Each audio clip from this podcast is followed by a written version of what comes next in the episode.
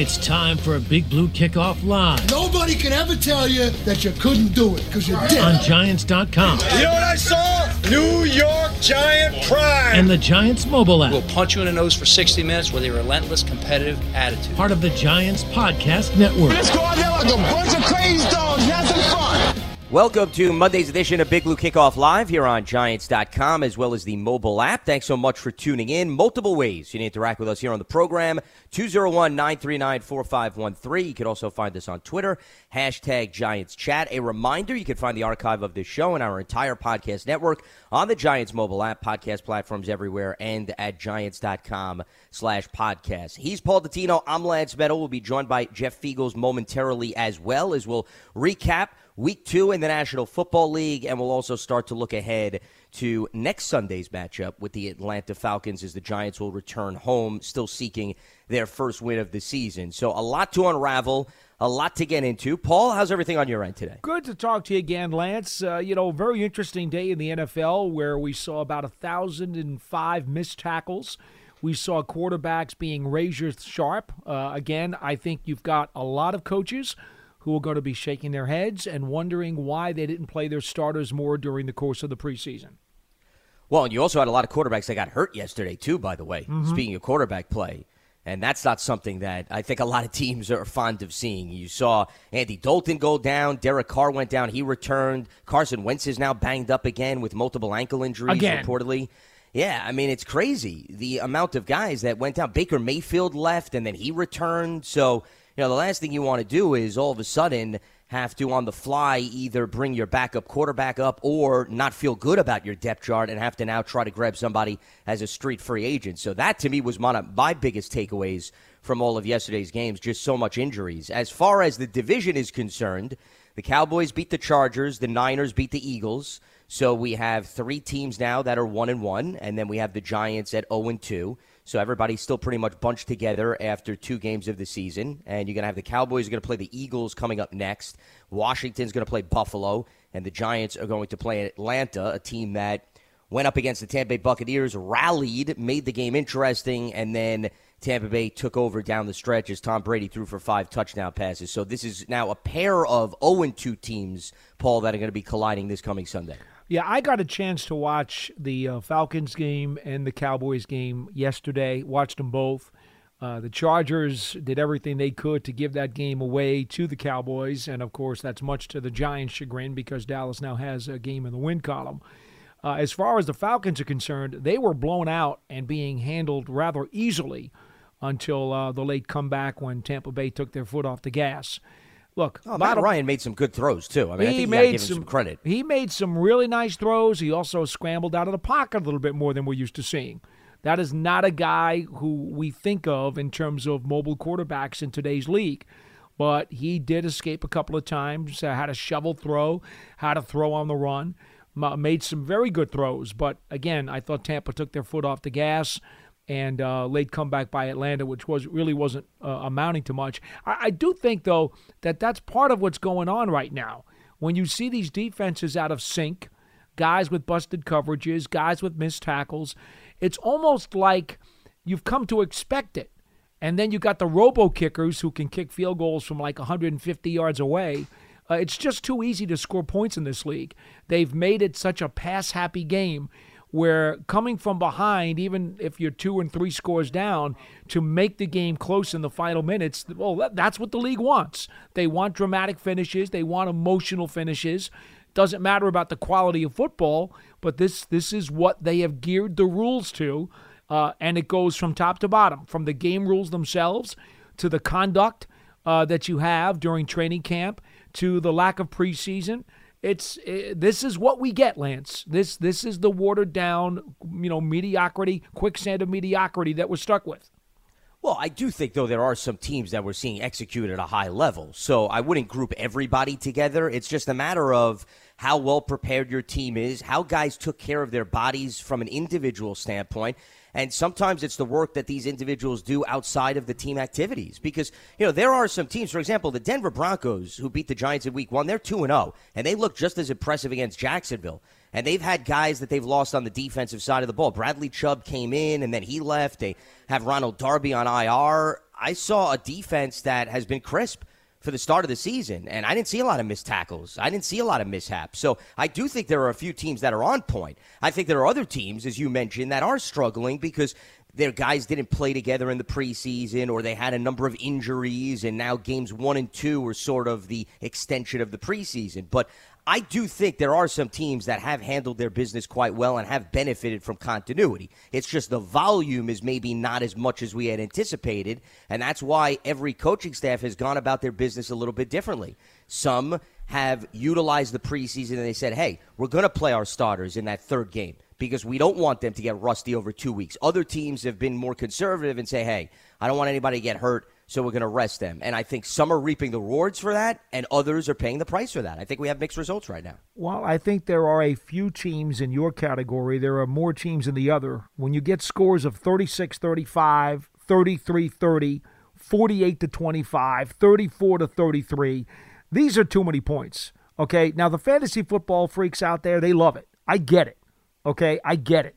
Points, scoring, that's that's great. Okay for, for the football purist, not cool. We got a 27 24 game, 31 21 game.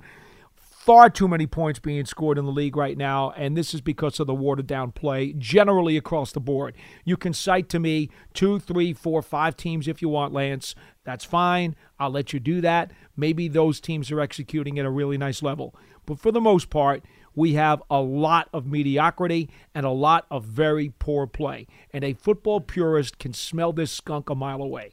Well, but the bottom line is, Paul, I really don't think this is very different from what we've seen in the early stages of previous seasons. You know, normally it takes sometimes a few weeks for no everybody doubt. to start to hit their Oh, stride. this has been So, for years, yeah, Lance. It's not really unusual, No, I guess is what I'm no, saying. this has been for Yeah. years now. This is something that that's been going on for a long time. It is a it is a trend that's not good. And when you cut the preseason down to three games, you just enhance the trend.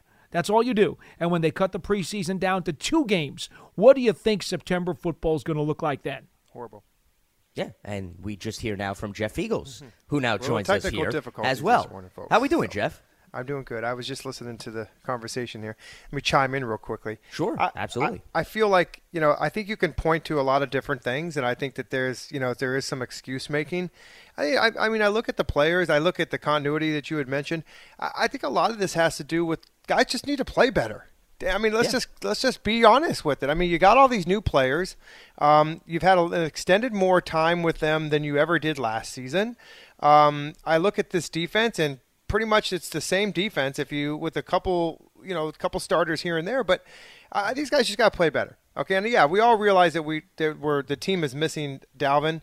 Um, that's a big loss, but those guys, other guys, are here for a reason. They got to step in and, and step up and play better. So um, I think this team will get better. I just think that they've dug themselves a, a hole again. Um, the game last week in Washington, they should have won that game. Okay, they should have won that game. They gave it away. They could be sitting here one and one and just you know with the rest of the division and and be fine. But um, I just think when I look at this and look at what went on this weekend, watching teams play, I think that some teams were better prepared going into the season than others. But the Giants just have to they have to play better in different in different cat in different facets of the game and and move on and, and get ready for uh, a Falcons team who looked not bad yesterday. So we'll see. Well, Atlanta certainly has weapons. There's no doubt about that. I think their biggest concern right now is the defensive side of the ball, which has been an issue over the last few seasons. But let's face it, based on what you just said, Jeff, until the Giants prove that they could play consistent four quarters, they're in no position to take any opponent for granted, regardless of the struggles that Yeah. anybody wants to talk about that Atlanta is going to bring to the table. And you know Atlanta is going to be even more hungry because they, like the Giants, are still seeking their first win of the season. They And are, and, certainly, on, and they're coming Yeah. on. They're they're going on the road, okay. And and I, I, I kind of buy into this philosophy. Maybe nobody else does. I was telling, I was watching football with my boys here yesterday, and watching that game. I feel like sometimes teams they give it so much, like they want everybody wants to beat the world champions, right? I mean, so they come in there and they, they just play like crazy. They they might have left everything on the table. I'm hoping that they're going to come in here with no, you know maybe nothing no left in the tank.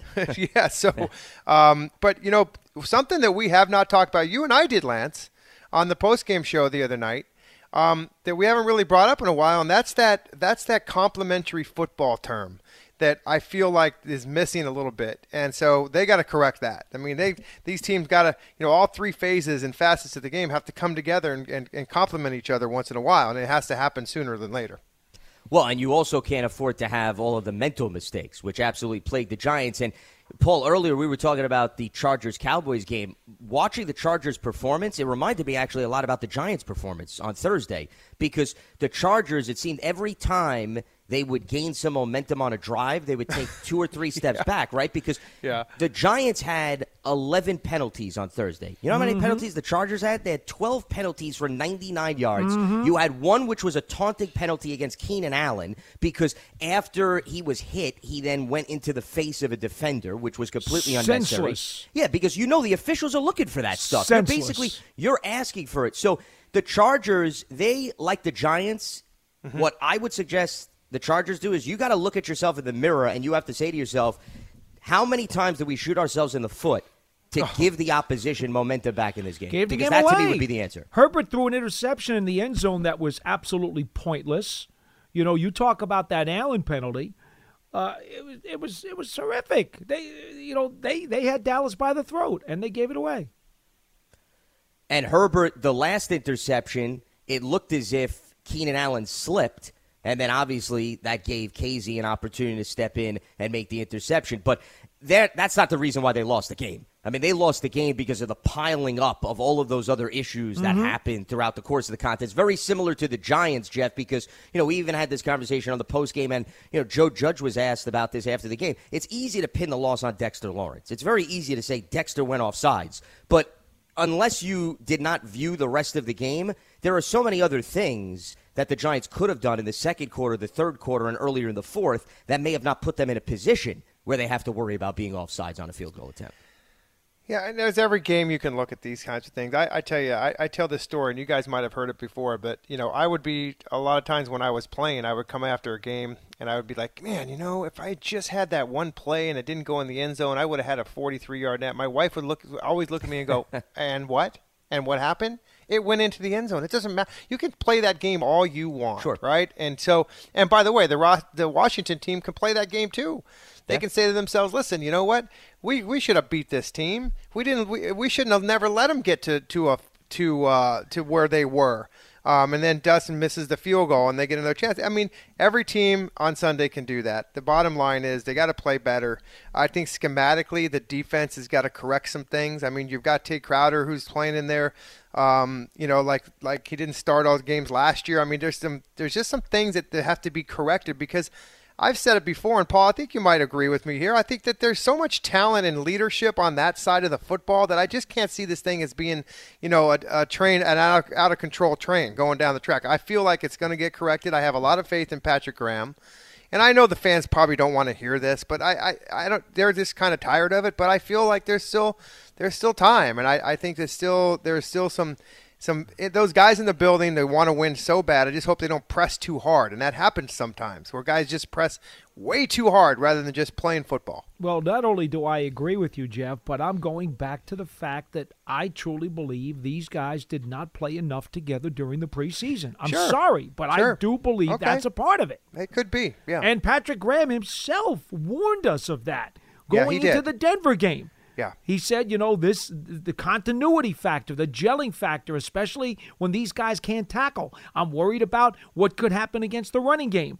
I mean, if the defensive coordinator and the head coach are already telling you that, then obviously it's on their minds. Mm-hmm. I think, again, I said it last week. I said it on the post game show. I'm going to say it again today. You got a bunch of these coaches and coordinators around the league who next summer are going to probably try to play their training camps a little bit differently. And I think their starters and their units will see a few more snaps than they saw in 2020 or 2021 mm-hmm. because they, they got to learn. They got to learn that their guys need to be playing together.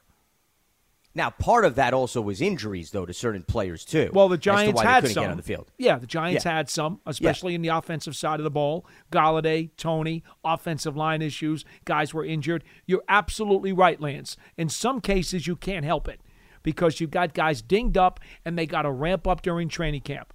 But let me tell you something very, very succinctly. Okay, I don't care how many people want to ignore it but you got to peel back the layers of the onion, especially in the running game. Saquon Barkley, and I was talking to, to a veteran 40 year NFL guy just this morning, and I said to him, Do you have any idea how many snaps Saquon Barkley has taken behind these offensive linemen the Giants now have? And I, I went over it with him. Remember, last year he got hurt early in the season against Chicago. So he has taken very few snaps with Andrew Thomas blocking for him. He's taken no snaps, basically, up until now that Bredeson was blocking for him. He had taken barely any snaps with Gates blocking for him, but now that's irrelevant because he's out for the season. He had certainly never taken any snaps with Price blocking for him. He had Hernandez blocking at left guard when he last played with Will Hernandez. And when he last played with Nate Solder, Nate Solder was his left tackle. Now, if you guys don't want to believe what I'm about to say, I can get Joe Morrison here, and he will tell you how important it is, not just for the offensive line to have their own chemistry, but how important it is for a running back to know his offensive linemen and to have a sense of chemistry with them too. Because they need to know instinctively so that they don't hesitate where those blocks are going to go. They need to know is the guy going to do his assignment or does he have trouble with his assignment? Do they know that they can count on him? These are all factors that a running back has with his offensive line. There is a unity and a chemistry that most people have no idea about between a running back and each one of his offensive linemen. So not only is Saquon Barkley trying to scrape off the rust coming off of major knee surgery, he also has five butts in front of him that he has absolutely no idea what those are going to what those guys are going to do on any given play. Is it any wonder that the run blocking has been very poor the first two games of the season? And I'm going to tell you something else. I don't know how many games it's going to take to get that right. And I also don't know how many games it's going to take for Barkley's rust to be scraped off physically because of the injury. Either way, right now the Giants' running game is paying the price.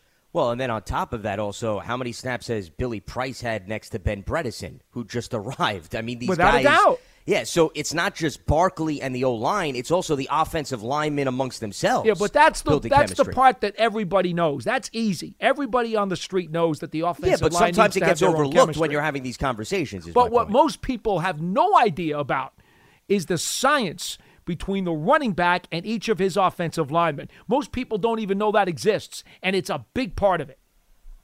Now, that doesn't necessarily have anything to do with the defensive struggles, but that's just an example of needing some additional time, especially when you have some new arrivals. Now, on the defensive side of the ball, Jeff, which you were hitting on, because you were talking about the leadership and the continuity, that hasn't been removed. Whether or not guys were on the field in the preseason, the bulk of the roster that was in Patrick Graham's system has returned. So and this was something that Patrick Graham even talked about in the offseason, and a lot of the players were asked about how far along they are in terms of at least understanding the scheme at this point compared to where they were last year. And you could say that about a lot of units who had new defensive coordinators and new offensive coordinators, unconventional offseason, not having any time on the field. Now, this year, you went through an entire year last year. Now you're in person. There's a lot more comfort. So I guess the surprising element is why isn't that comfort then translating to the field?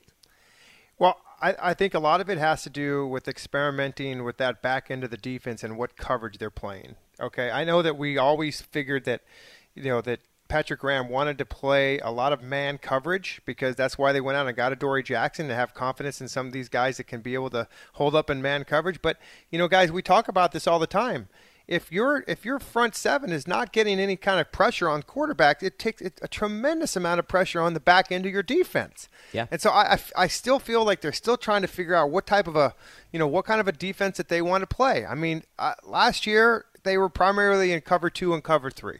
Okay, and so I, I don't know if that's still what they're going to want to. That's their identity this year. I, I don't know, but I still think, and and back to to Paul's point, you know, was there enough time to get this group together in preseason? To be able to play a lot more, and evidently no. So I think that has a lot to do with it, Lance. I really do. One sack against Taylor Heinicke. They were credited with two quarterback hits. I mean, if those are the numbers that you're showing up consistently, and the numbers were better against Denver, the problem is they couldn't finish against Teddy Bridgewater. Right. Now, there weren't many opportunities to finish against Heinicke because there weren't a lot of pressure situations. And when you have a mobile quarterback, it makes it even more challenging. Now, Matt Ryan, you know, we were talking earlier, ran a little bit yesterday to help extend plays, but not necessarily the most mobile quarterback. This is a guy that, for the most part, is going to stay in the pocket. More of a reason why you want to make him feel uncomfortable. If you don't, he's got plenty of weapons. You got Calvin Ridley, you got Kyle Pitts, Russell Gage is an underrated young wide receiver, and they're now using Cordarrelle Patterson as Oh, a man, running he was- back slash yeah. wide receiver. yeah.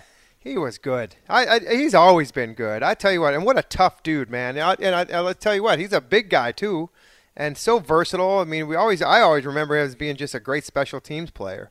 But uh, you know, when he was with the Bears, they they utilized him at that running back position, and Atlanta's doing the same thing. Um, just a strong runner, and the Giants are going to have to wrap him up, make sure that he goes down because he's a big play potential guy. Especially if you get him out in open space, because Sure. he actually had a touchdown called back because he just stepped out of play. Yeah, if close. he kept both feet in, he would have taken it to the house under those circumstances. Definitely, definitely. Lance Medow, Jeff Feagles, Paul Dottino with you here on Monday's edition of Big Blue Kickoff Live. A few reminders before we open up the phone lines here. Don't miss out on the return of Giants football. 2021 season now underway.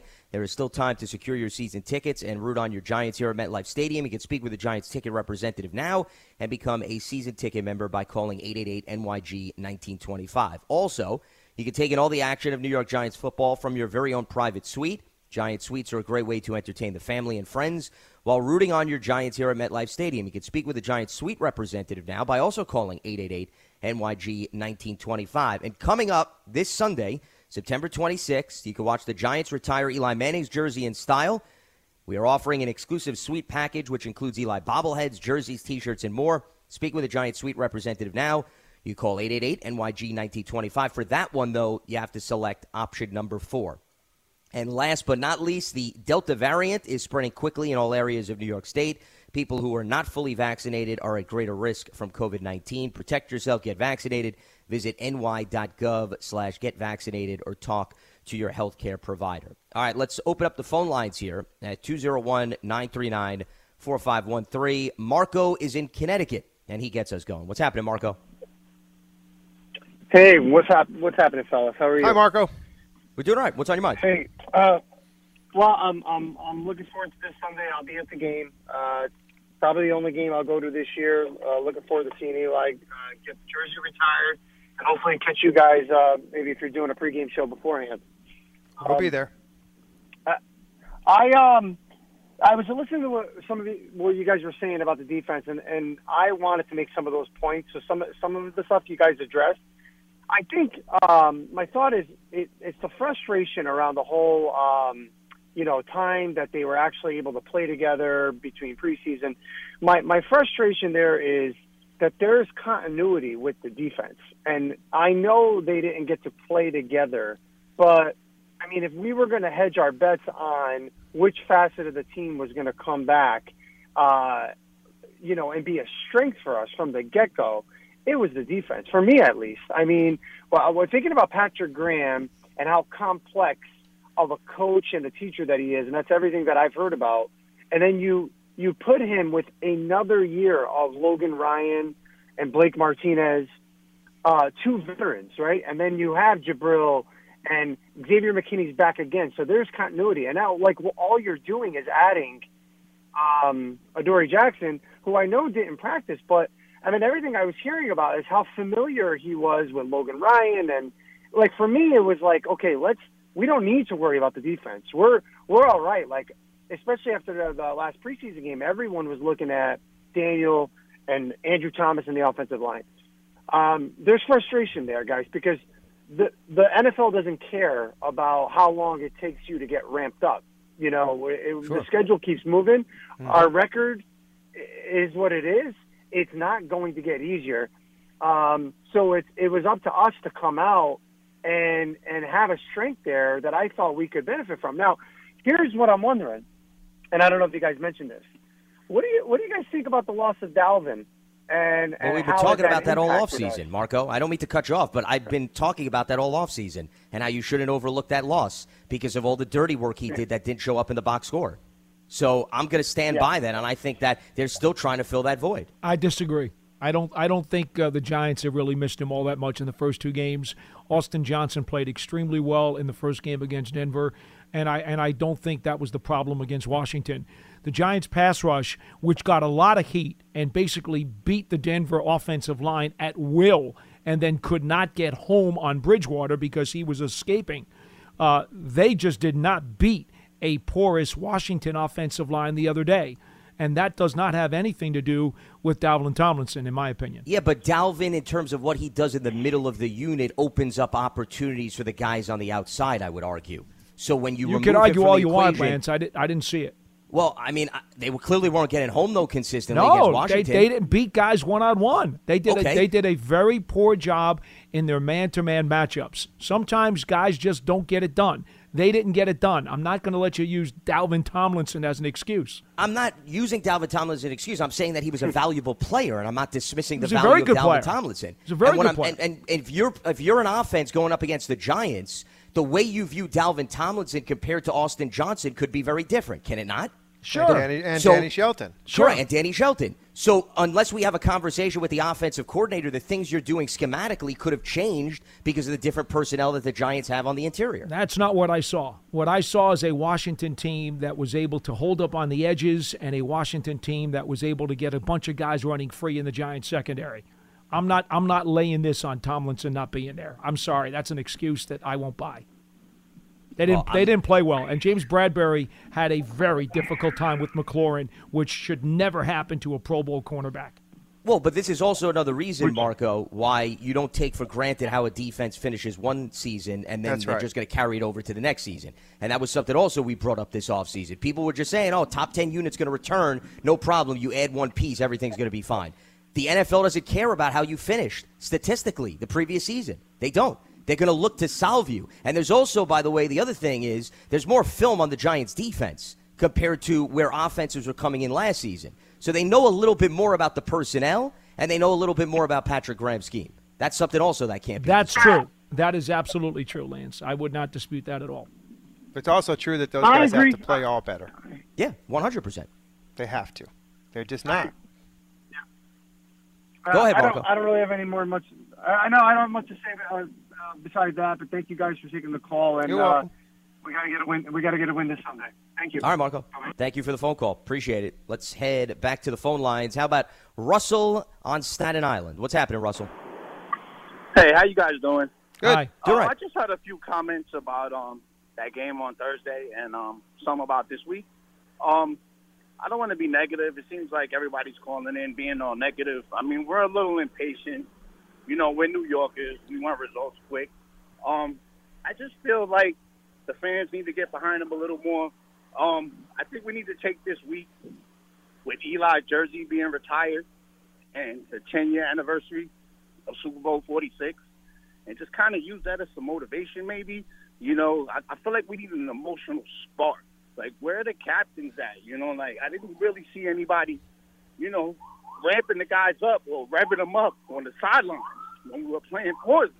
You know, the game was on the line. I just didn't see intensity.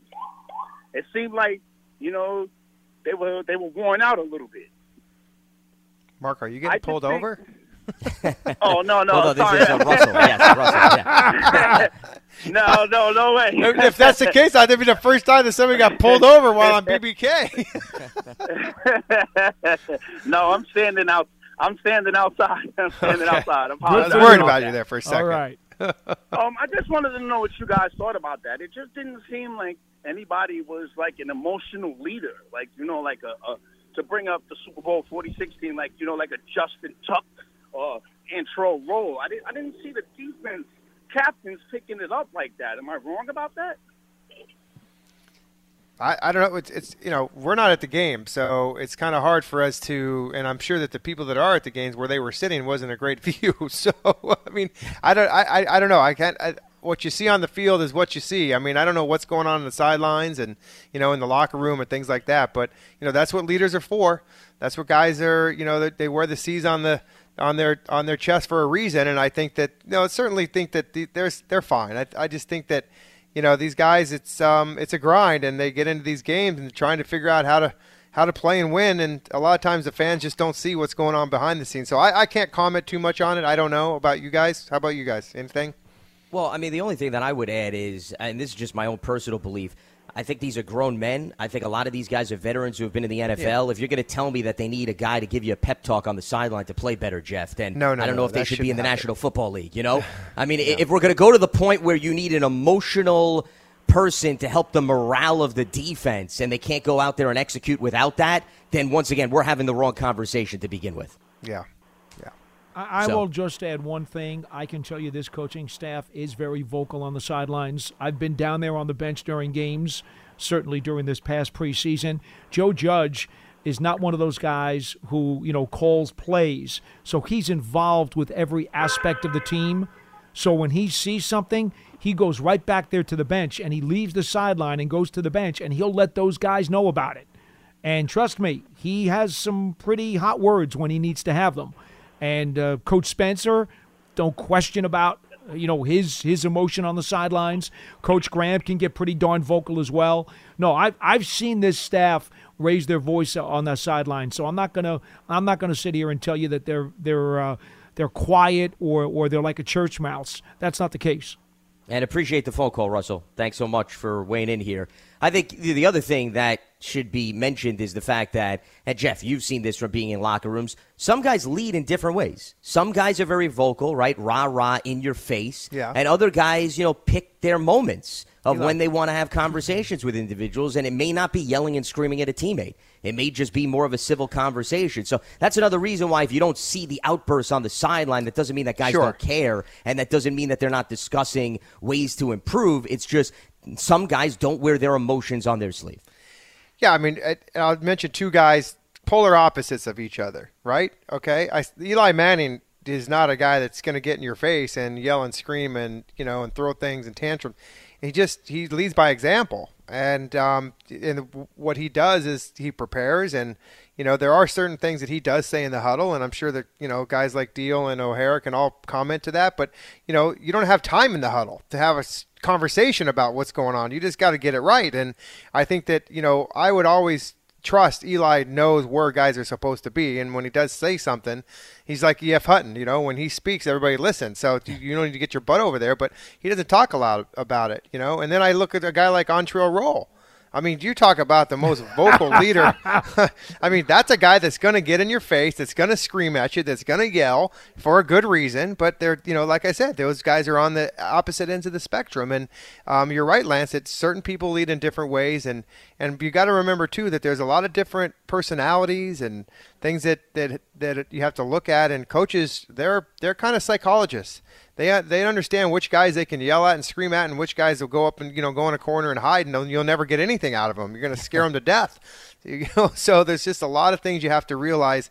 Um, and you're right, Paul. It doesn't always work where guys are screaming and yelling on the sidelines because, by the way, some of those guys that yell and scream, they may not know what they're talking about. So some guys just look at them like, "Dude, what are you doing? Like, wh- why are you screaming? You first of all, don't scream at us, and second of all, you don't know what you're talking about, and that's when things start to happen. You know, that's when things that guys start to get in fights and stuff. So you don't want to see any I think that. the important thing to note is that this coaching staff is very involved with the players. Remember, Sure. Joe Judge wanted Yeah. teachers on his staff.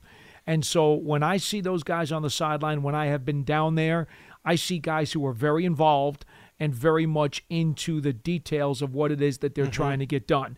I've also seen in the past, and I'm not naming names, I've seen coaching staffs in the past who seemed rather disconnected and were not necessarily trying to teach things as the game was going on.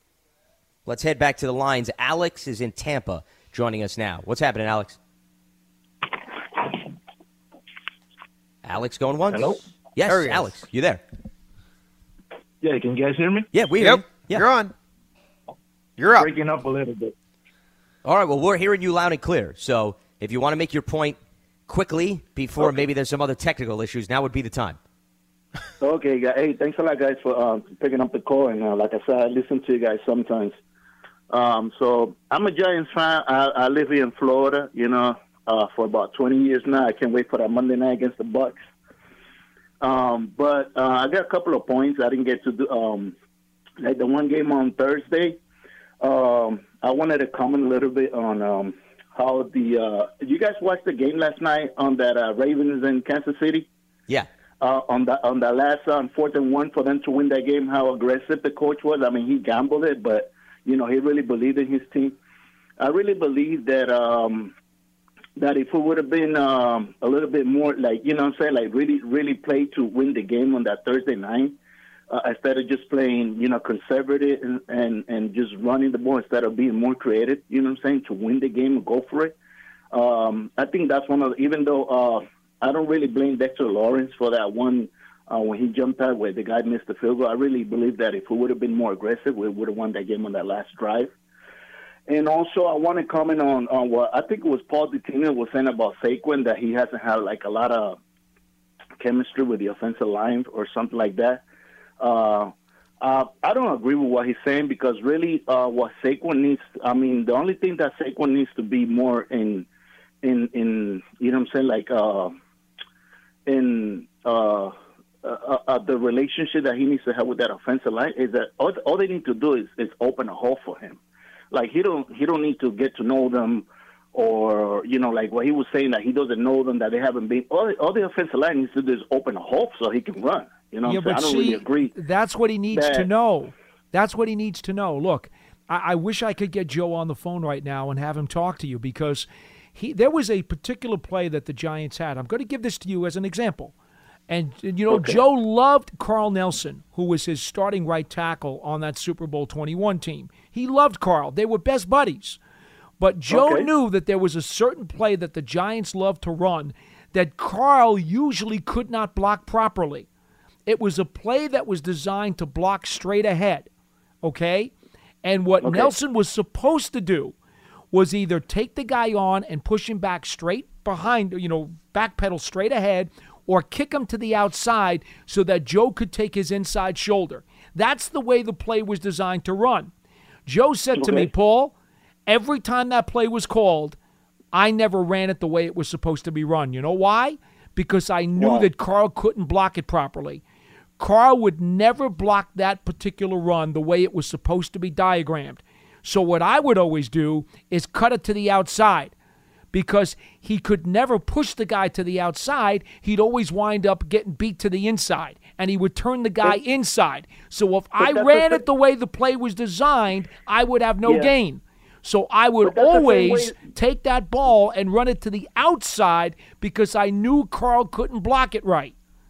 That's, that's what what I'm Saquon talking has- about. Okay, but this this is the same thing Sa- Saquon has to do every time.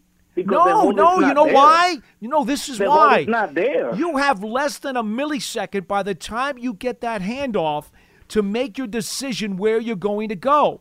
And if I know, know. instinctively you don't know if the play is going to be blocked correctly, then you can't run it the way it's been diagrammed because you don't have faith and trust where the block is going to go. And if the guy isn't going to do his correct block and that allows the defender to do what he's going to do, then you are in deep, deep trouble.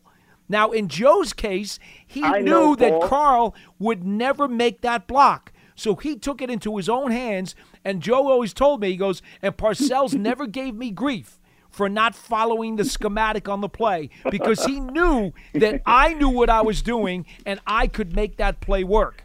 Well, that's the same thing. that's the same thing that, that Saquon has to do every time. He has to do his own little hole No, to try to see, get something. but there- but there right is no now, no, no. Here's what you're missing. He has no frame of reference. He doesn't know where those five guys are going to make their block or not make their block because he doesn't have any chemistry with them. He doesn't know them. So he does not know is Billy Price going to make that block or not? Is is Andrew Thomas going to make the block the way it's diagrammed or am I going to have to improvise? He doesn't know that because he doesn't hmm. know the players. That's exactly the point. I don't know, Paul. This guy's been playing football for a long time. It's not And like how many snaps has Barkley taken? yesterday. How many snaps has Barkley taken behind each one of those guys? I know he hasn't taken as much because of the injury. They- I know. All that. right. So now But- what you have okay, is unfamiliarity with the blocking scheme and and well, well the function of the blocking scheme, and you also have him coming back from a serious knee injury. So he's probably got tentativeness because of the surgery, And now he also has tentativeness because he doesn't know if he can trust his blockers. That that's a bad combination. Okay, one more thing really quick, and about the defense, like the guy from Connecticut was saying. Let me tell you something. That schedule, like the way looking at the West Coast, the AFC West Coast, the Chargers, Kansas City, the way I'm looking at those offense, and and and and if that defense doesn't tighten up, man, there's going to be a long season for the Giants, man. I'm telling you. Well, the challenges are not just against the Denver, AFC West, though, Alex. It goes way Denver. We beyond that. just- Huh? What It goes that? way beyond the AFC West. They have a lot more teams outside of the AFC West that they're playing. Yeah, I know, I know, I Yeah. know, I know. I mean, our own division. I mean, Dallas looks like they can ball right now. Dallas going to give the Giants a, a, a run for their money. You know, Philadelphia, I don't know because Jalen Hurts look didn't look good with the 49ers, but looking at looking at the whole schedule, man, if they don't really fix that defense, it's going to be embarrassing for us. We're, we're gonna this team is going to look worse than last year if they don't get this defense together. Um, I, I I was with all the color, you know, and I really appreciate you guys All right, uh, Alex. for taking my call. And let's go Giants, man. Uh, you know what I'm saying? I mean, hope it's not another frustrating season like every Sunday. And it's like, wow, you know, what can we do now? What can we do now? You know, but only thing I say is that this that defense doesn't get it together. You know what I'm saying? With the rest of the uh, schedule with those teams, it's going to be a lot of trouble, man. All right, All right, guys. Alex, Thank you. appreciate Thanks the a phone lot, call. man. God bless. Yep, and All I think they. Okay. sort of come to the realization that they need to shore up their defense, or else, yes, it's going to put a lot more pressure. We could all agree on the that, offense. Lance, I'll tell you yeah, that. I don't think anybody's going to dispute that. And once again, the caliber of the quarterbacks they're going to start playing are also going to increase too. You got Matt Ryan, you got Dak Prescott, you Matt Stafford. Okay, it's not Taylor Heinicke every single week too. So that's something else that I think is important. And by the, other way, thing that- every 0 and 2 team has a caller like that just now. Trust me. yeah, one hundred percent. I mean, we all know that they got to play better. It's going to be a long season. I mean, listen, the only game you can look at is the one that's in front of you, okay? And just you got to go out and pr- prepare to play an Atlanta Falcons game. And I know that that's redundancy. I think I think that's just kind of like the way that every. I mean. That's what coaches. That's coach talk. That is. That's what it is. We can't look at Tampa and the divisions. It's the game, the next game that's on the schedule. You got you got to win that one before you can win the next one, right? So you- you've got to concentrate on this game coming up and correct what you did last week. And by the way, you have 10 days to prepare for the Atlanta Falcons team. Um, that's a lot, and I think that you know that's important. But they got they got to win this game at home. I mean, listen what they when they came in against the Broncos and didn't play a very good game. I mean, yeah, the Broncos are two and zero, but I mean, did you look at? I mean, I was sitting there yesterday, guys, going, where where was this two weeks ago with Ter- with with Bridgewater? I didn't think he played that well. I mean, he was just all over the place. I'm thinking to myself, this is so typical. You know, the the Giants get a quarterback that comes and plays like they do, and then two weeks later, he's just, I mean, he's he's horrible. I'll tell So- you what, Jeff. Remember one thing going into this game now on Sunday, right? The Falcons yesterday did not have a pass play longer than 25 yards all game. Mm-hmm. Okay, which means basically they're going to try to beat you with death of a thousand cuts. Yeah. With and the yardage after the catch. right with, with Yeah. the with, with with the with the little stuff, the little stuff and the medium range stuff. If Sure. the Giants don't clean that up by Sunday, it's going to be a problem. Mm-hmm. Yeah, because Washington only had three plays of 20 or more yards. So Yeah. Washington was doing some similar stuff too. Sure. They weren't going for the big time explosive plays. They were going for that philosophy of a thousand cuts, Paul. So that's more of a reason why that intermediary area, Yep. the middle of the defense, absolutely needs to shore things up and clean things up, or else they're going to constantly move the chains and have manageable third downs. You just answered one of the over under factor fiction questions that I was wondering if which we hit on it, but the big, remember the question was 20 uh, was it four or more 20 20 yard plays I think was one of our questions. They only had 3. Is that what you're saying? Lance? Washington only had three, correct? Yeah. Okay. All right. It's Well, I think the question it's was- sad that you would even remember any of those questions, Jeff. That's a problem. I, I, remember that well, was just that a was week ago. Thursday. It wasn't like it was 17 Exactly. days Thank ago. you, I mean, come on, give Jeff a little credit. Thank you, Lance. I mean, if it was two weeks, I would have. Yeah. Okay, I'll agree with you. But let me, God, it was only Thursday. All right. I don't know Where's what he's Schmeelk's? You're not going to insinuating, con- you're not going to comment on that one, John.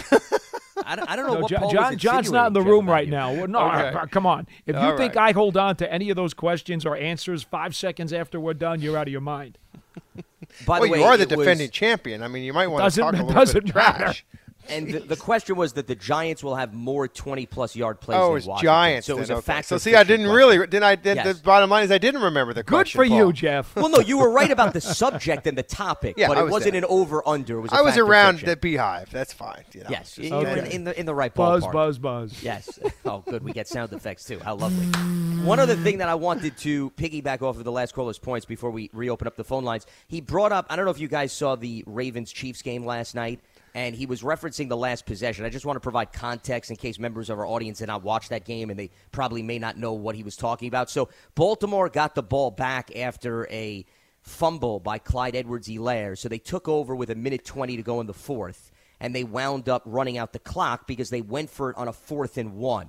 Now, it's very different than what the Giants were faced with. And also, Lamar Jackson on first down ran for a yard. On second down, he ran for two. Saquon did the same exact thing on the first two downs for the Giants on that possession where they had to settle for a field goal, I'm referring to.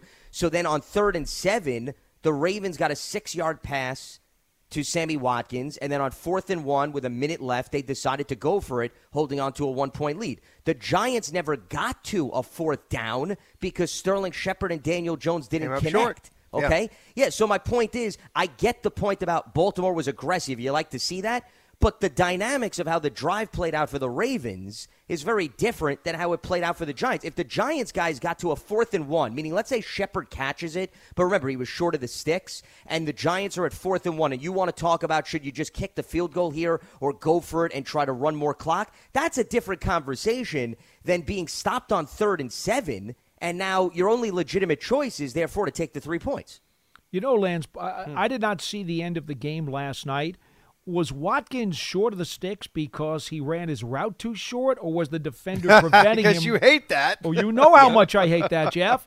And quite frankly, Sterling Shepard was a yard and a half short of the sticks Right. too. Sure, Even if yeah. he had caught the ball, you've now got a fourth down, which was needless. Yeah. A guy. Well, that's why I brought that up. Yeah, Were and they so up, you said they were down by one. Is that what you said? Or they were Baltimore up- was up by one. No, the Ravens were leading. They recovered a fumble. They're up by one, and clearly they don't want to give the ball back to Kansas City. So they didn't even need a score. They just needed to run the clock out. Yeah. That was the circumstance, Jeff. I mean, Yeah. you know, your best route runners, they're going to be able to run a guy off the chains, or they're going to be able to be elusive enough to, to be able to get where they need to go and create themselves a little space.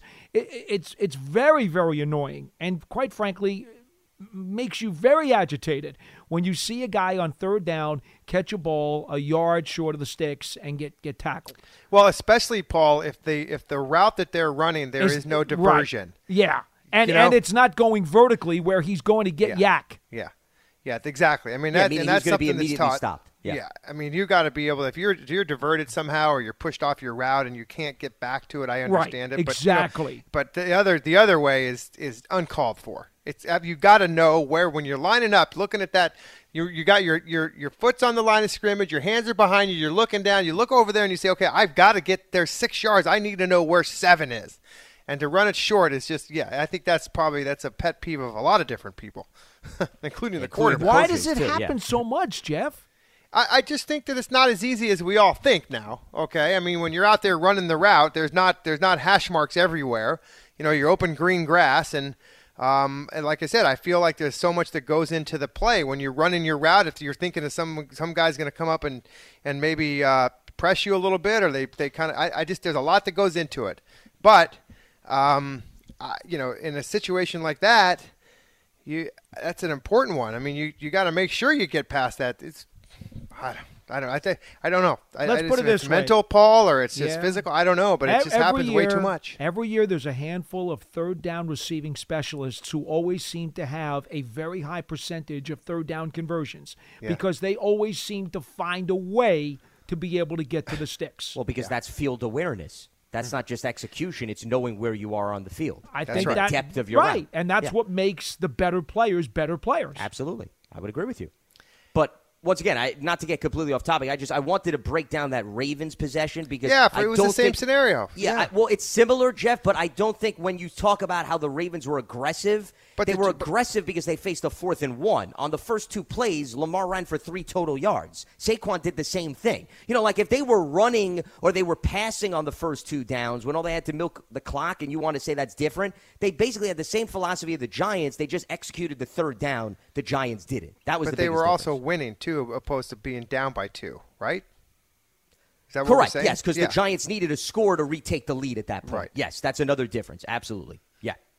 Yeah. Let's God. reopen up the phone lines as we move forward here on Monday's edition of Big Blue Kickoff Live. Antonio is in Manhattan. What's happening, Antonio? Hi, Antonio. Hey, what's going on, guys? Thank you for taking my call. Um, Sure. Just want to make quick points on defense and offense. Uh, I'll start off with the defense first. Um, I got flashbacks of James Bettcher defense when it came to uh, last game with the Giants. Um, it just doesn't make sense to me how people are asking. First of all, a defensive line is not going to get pressure in every single play. We all know that.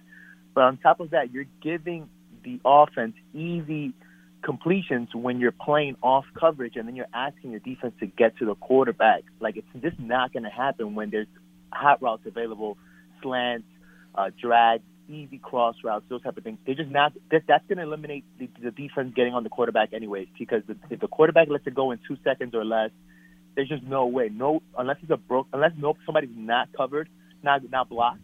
He's just there's just no way they're to get a sack on those plays. And then on top of that, then you're then the the times that when uh, when the Giants finally are playing that press coverage and that and cover two man on top, it's late in the game already.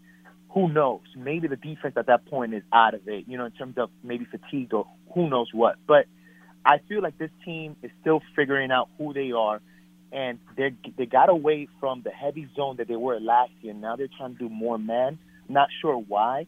I don't think James Bradberry is is Darrelle Re- is uh, uh, is Revis. It's not Revis Island. I think this guy is uh, better off with somebody on top of him. He's he's one of the best corners when he has somebody over the top of him, so he could play that press man, and or he's playing zone. I think he's a really good zone quarterback. I just uh, cornerback. I don't think he is that. Just leave him on the island by himself. Because again, Jerry Jeudy and um, and Scary Terry are just faster than him. And then when he knows that those two wide, those wide receivers are going to be faster than him, he has to automatically give that cushion because he has nobody on top of him. He has no safety help on, over the top. You know, So just- if I can for a second, let me just let you know one thing that the Giants receivers would tell us during training camp that it was Adoree Jackson who had the speeds and the quicks, and that they enjoyed going up against both corners because they were entirely different. That Bradberry is a physical press corner. He will Yeah, beat you yeah. up. And I think my problem is what I've seen from him so far is he hasn't been beating people up like he's supposed to at the line. And so I would disagree with you. I don't think he has to be a zone corner. I think when, when he's in man coverage, he needs to take advantage of his physical tools, which he's usually done, Right. and beat people up. But Jackson's the speed guy. press- if he misses a press against a faster wide receiver, Yeah, but he shouldn't miss. He shouldn't miss. The reason he got to go to Pro Bowl But- last but year is because he wasn't but- missing. No, he, they, he. You're not going to press on every play, and you're not going to get a good. Of press every course. Well, you can't. will get You're absolutely right. No, no, you're absolutely right. You can't press so every can't take that risk. He can't take that risk if he's one on one and he has nobody over the top, no safeties over the top, and he's playing against a faster wide receiver. Then, then he just can't. He can't take that risk sometimes, and, it, and I understand that. That's why I'm not blaming him. I'm kind of, I'm kind of disappointed with the scheme, and this is where I go back to say, hey, listen, the Giants should have played more preseason snaps, and that that that BS about hey they were playing against teams during practice and stuff like that. It's not the same thing. To a to a, to any professional athlete, a preseason game it's not just a preseason game. Once you're playing a game, you're in the game. You don't care if it's a playoff game or a regular season game. It's a game at the end of the day, and you're in the game. You don't care about preseason. Oh, it's a preseason game. I'm not gonna no because you could get hurt. So my thing is, this team is still trying to figure themselves out. I, I I'm not. I'm still not worried about the defense because I'm like, hey, listen. Um, from what I saw at the end, they were playing a lot of tight press cover two, um, either zone or man. They're gonna figure it out. They're gonna get it right together. They're gonna they're gonna continue. They're gonna start games where they're gonna be playing more tighter and they're gonna have help over the top. And another thing too is this deep. Still, the Giants have I think like over seven years or more that they just haven't gotten a linebacker that plays coverage. So when you get these linebackers who can't play coverage, then you have slants and slants going to the inside and stuff like that, and they're just missing them too, and, and that's just frustrating to see. I wish the Giants could finally, even please, this offseason, get a guy that could play coverage and, and be next to Blake Martinez. Now, I'm just going to say that about the offense real quick before I get off. Real quick, yeah. Um, it's real frustrating to see the the two dynamics of Jason Garrett's offense in terms of how it, it's it's it, again yes the um, this weekend you got to see a whole bunch of different offenses and you could see how like our offense is just a pretty much a a, a lineup and play. There's very little motion on the Giants offense. It's just very little creativity on it, and you get to see it, and and that hurts Jones so much. This was Jones's best game according to PFF, or whatever that means. And still, Tyler Heinicke just looked more decisive and more convincing. He looked more assertive with the ball in his hands than Jones ever did in that game. And there was a, and Baldinger, Brian Baldinger broke it down his, on his uh, breakdowns. He said there was a lot of sacks that Jones held onto the ball for too long, and then there was even throws there he could have made um, to to his wide receivers, but he said that maybe he hasn't gotten to play with them because uh, they, they they were hurt or whatever. But that's the thing that it's just like I feel bad for Jones. And again, I said this before the season. He's not going to be the quarterback of the future, but he. Oh, but I'm starting to realize now it's also because he's stuck in a really bad offensive scheme that's going to hinder his growth, and, and, and that's that's that's just sad to see. And uh, thank you guys for taking my call. Uh, have a great one. All right, Antonio. Appreciate the phone call. I want to try to squeeze in at least one more call here before we wrap up. So let's go to Dave in Texas. Dave, what's happening? Hi guys, it's yeah. I'm a I'm a Giant fan since '68, and I'll make it fast. Uh, good at the end of the show. Have you heard anything about Mr. Gates, his prognosis, and how long it would take for him to recover from this thing? It's a horrible thing that happened to him.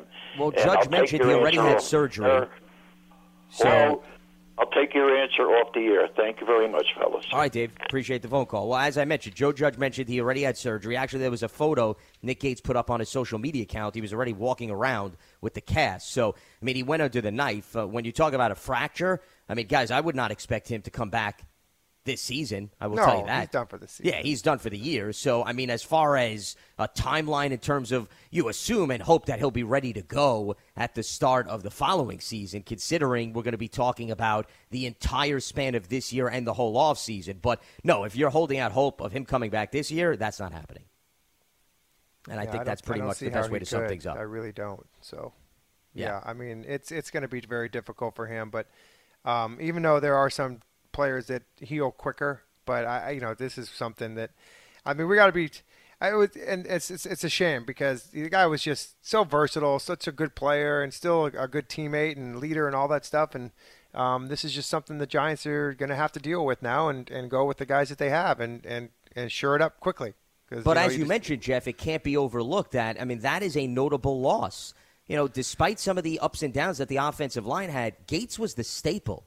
Gates was the Probably guy your most that consistent player. Correct, exactly. And a guy that has the versatility to play all five positions. So in the event somebody gets hurt, you know you could move Gates over and you still feel confident he could hold his own. So I'm not, you know, saying that it's detrimental and the Giants won't have anybody else that could fill in, but the value that he held within the fluidity and versatility of the roster, you're not going to find a replacement like that overnight. it's pretty it's pretty apparent that the obviously the the, the team felt the need to move him to left guard uh, for a reason. So um, you know, and they're trying to find that sequence of who can play where, and um, then this this happened, and that kind of really threw a wrench in the whole thing. So now you're going to have to get these guys because I mean, um, Billy, I don't, I I don't think he had the greatest game, and you know, obviously, he just been thrown in there. He hasn't been here long, but I mean, you got to understand that this is something that this is this is important and this is serious. I mean, these guys all of a sudden, and and I know we use the continuity word so much, but it does make sense. It does make sense, and some of the things. And Paul, by the way, I the other I remember at the Denver game, you and Joe Morris were having a conversation. I went to the cafeteria and back a couple times, and you guys were still talking there. You know, so I know that's what you guys were discussing about that offensive line continuity and how a running back needs to understand who they are and play with them a little bit longer. Joe and I have had that very same conversation probably about 10 times over the last five or six years. Seriously. Yeah. And and it, it always seems to rear its ugly head and we wind up talking about it again all over again and repeating ourselves. And basically I, I was asking Joe about Barkley. And I said to him, Okay, Joe, this this is what I know, this is what I've seen as a running back. What are we thinking here? And it came back to Joe telling me once again about this chemistry that the running back must have, understanding and knowing instinctively where each of his offensive linemen and where his tight end is going to block and how they execute their blocks. Yeah. And Joe just shook his head to me and he goes, I don't know how long it's going to take, but this this is going to be a while. Joe Joe was warning me about it. He goes, "I'm telling you now." Uh, you know, and it doesn't necessarily have to do with his knee. It has to do with the fact that he does not know these guys. Daniel Jones, by the way, now also has to build chemistry with Billy Price, the new center. Sure. That was his first game out there. Yeah. And now And there were some high snaps Gates. on some Yeah. of those uh, shotgun snaps. That's more other of a reason why. That's another layer now of chemistry that you have to think about moving Yeah. forward. So, No, I mean, the good news a is at least they have some extra days to prepare for the Falcons and build that chemistry. Yeah, But- it's it's it's eh, oh my goodness, Lance. Uh, yeah, I mean, I'm not. Uh, yes, could it get better and could it get better quickly? Sure, it could. But could this linger and become an issue that's going to snowball and that's going to take too long for them to be able to turn it around? It absolutely could happen. I'd be crazy to tell you that that's not possible. This this could be a very bad situation. You just hope it isn't. That's all. Because there's just unfortunately that many more movable parts. Correct. that you didn't necessarily account for. I mean, who thought Nick Gates was going to get hurt? Right. In week two of the season. Absolutely. So now you have to account for that. And now he was moved over to left guard. So now you have a new left guard. You know, these are the things you don't know three weeks into training camp. Nature, And that's the unfortunate. Nature Yeah. has to take its course, and I can bet you that today, by the end of the day, they will probably have another offensive lineman in here because if Bredeson's the starting left guard and Price is the starting center, and Skura right now is the only interior lineman that you have to back them up, that's not enough. You need another interior lineman on the depth chart, and I would probably believe they'll have one in here. Certainly, if not by the end of the day, there'll probably be somebody here tomorrow.